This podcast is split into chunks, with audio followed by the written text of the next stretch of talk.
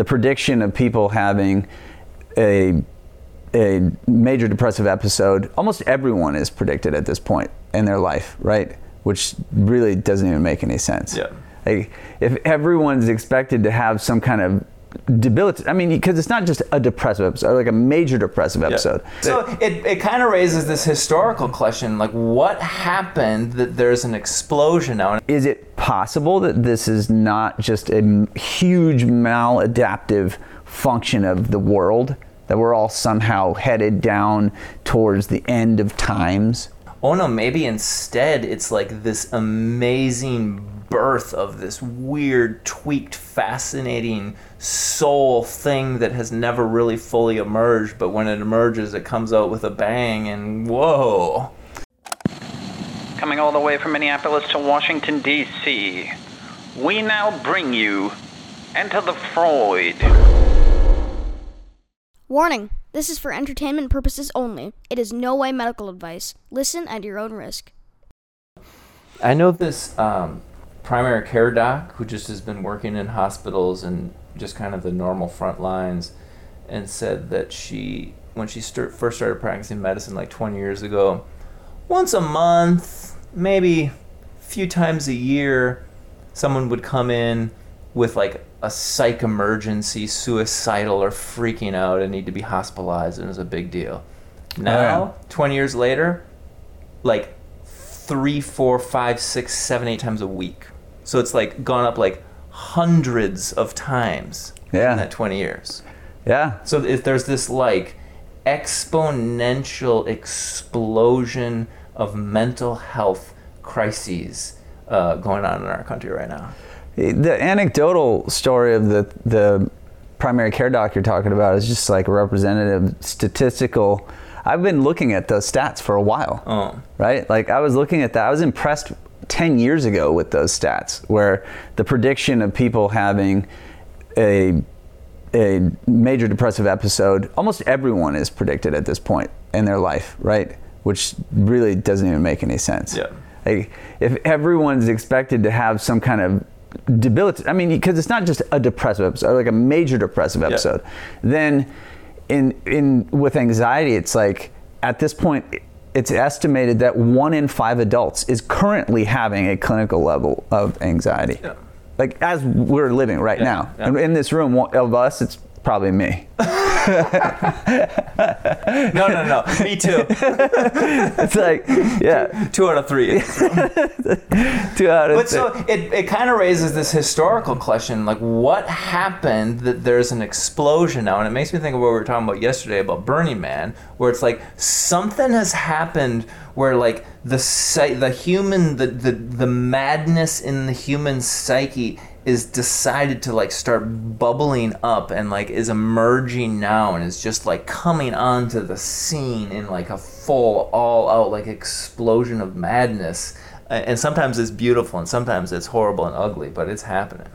Man I, like if if what about since you and I are in the front lines right, so this is what we do all day. Yes. is see see people who come in with this actively coming out as and you know it, it also reminds me of just being trained in California and the idea of integrating it into your life instead of trying to just suppress it in that kind of a path or viewing it as pathological, right? In the, in uh, trying to see the intelligence in Yes. this phenomenon. Right, totally. If we're going to acknowledge that it's a phenomenon, then what happens to this as like is it possible that this is not just a huge maladaptive function of the world that we're all somehow headed down towards the end of times? That's what some people believe that but honestly when we're talking about back to the uh, burning man thing it's like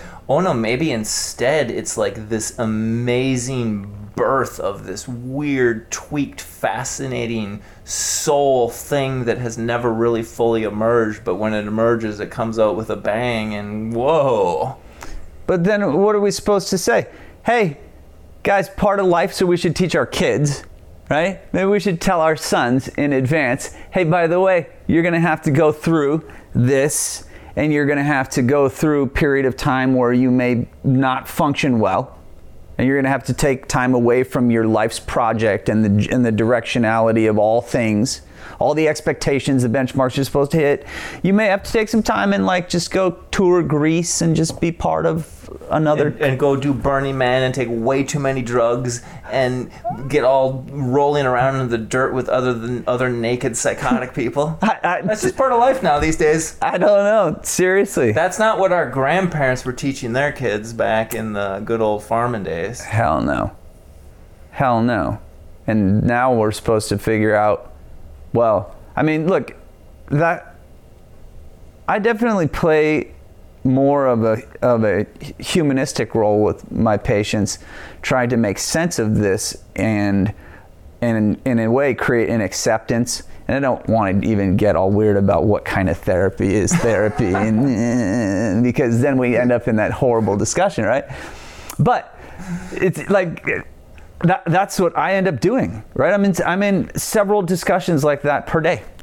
What discussions like what? Discussions where we're, we're trying to make sense of the awakening phenomenon of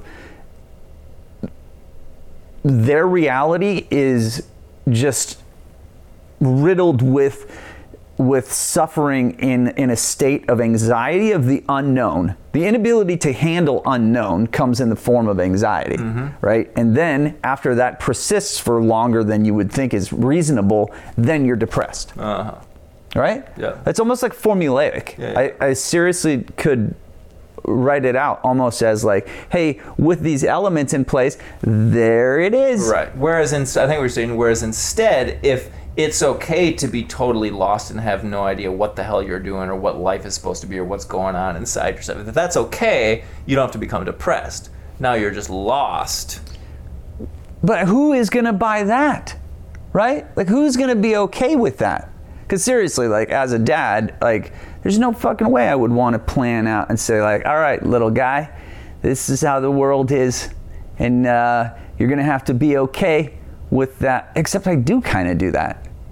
I, I kind of. Well, and if it's true, you kind of need to like be honest and prepare people for it. Yeah, that would be really messed up as a parent to, to kind of tell your kid that, yeah, if you just played your cards It's right, be all and you, you just if you had the You're a right, good ge- little boy, life will go well. Yeah. Because you're doing, you're probably doing with your patients the opposite. You're telling them, no, man, this is normal. This is what human life is like. This is normal. That's exactly- doing that with your patients. You got to, we got to do that with our kids. that is what I do. I do that with myself, right? Like I look at my own condition, and as it emerges, and I, and I wasn't joking about being riddled with anxiety at times. There's there's like parts. I don't know how frequent it is, but some days I'll wake up and I will literally question. Not only am I I, this is when I know I'm, I've like gone too far. Is sometimes I'll start thinking like, God, I don't even know if I'm a very good doctor, and then I'll think, well, what if I'm not even a good dad? And then, then I'll be like, well, what if I'm not even a good dog owner? like, and then I know that, that's, there's, that's impossible. I'm like the best dog owner on the uh-huh. fucking planet. That's the one thing you've really got figured out. I like I have that nailed, Yeah. right? Like my dog lives the greatest life of all dogs that have ever lived. I'm quite certain of it, right?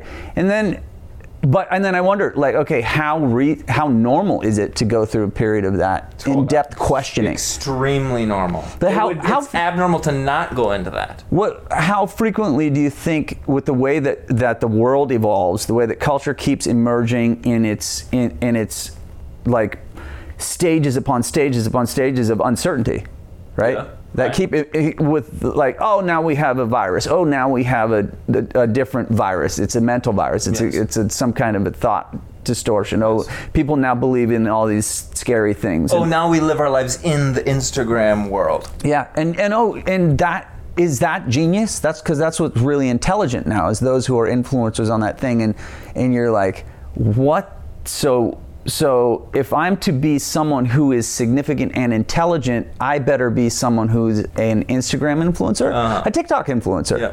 I better pretend to have an airplane. If you don't have 100,000 followers, you're a loser. I need to pretend to have a jet and a McLaren, otherwise I am. Well, what am I? You're someone with a high IQ who has no traction. That's literally. that's an idea, Like, I wonder how we're supposed to go. How, how are you supposed to then lead your own life in, in those moments of doubt that inevitably emerge, where you wake up and you're like, oh my God, I am not doing it right. Yeah. I'm not doing it right.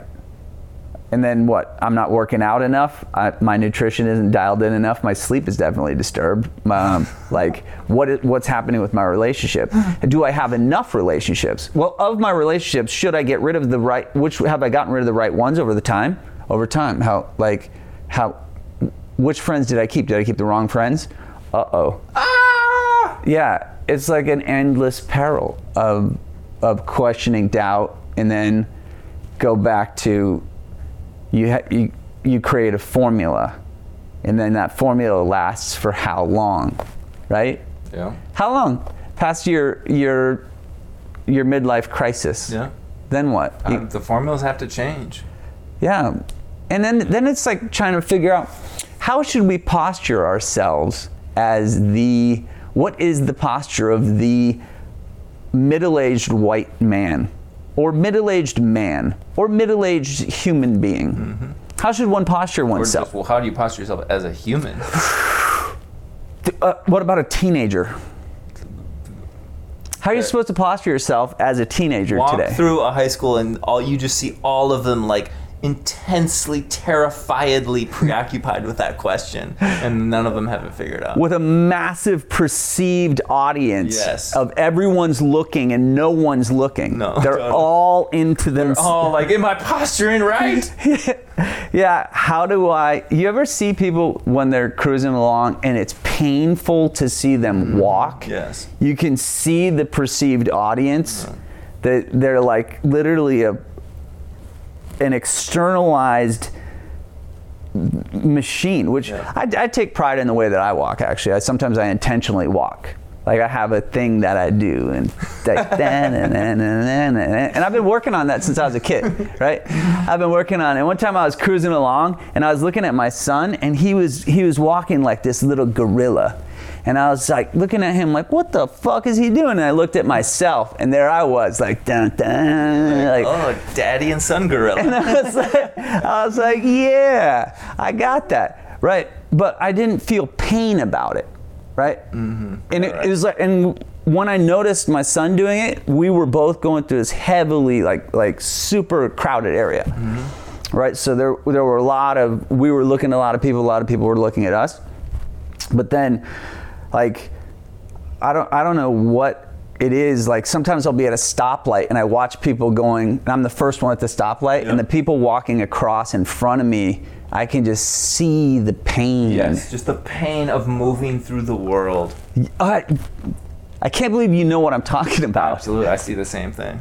right? Yeah. Like that that when when you've truly embodied the an- anxiety and disturbance of not knowing what the hell to do on that fundamental like on the on the most primitive level of I don't know how to stand. Totally. I don't even know how to sit. Yes. And everyone can see it, and oh no, and how can I hide? But I have, I can't hide. I have to keep moving. How long have I been sitting like this with my leg crossed? Like All right, dude, we gotta take you to the airport. Oh, dude, that was awesome.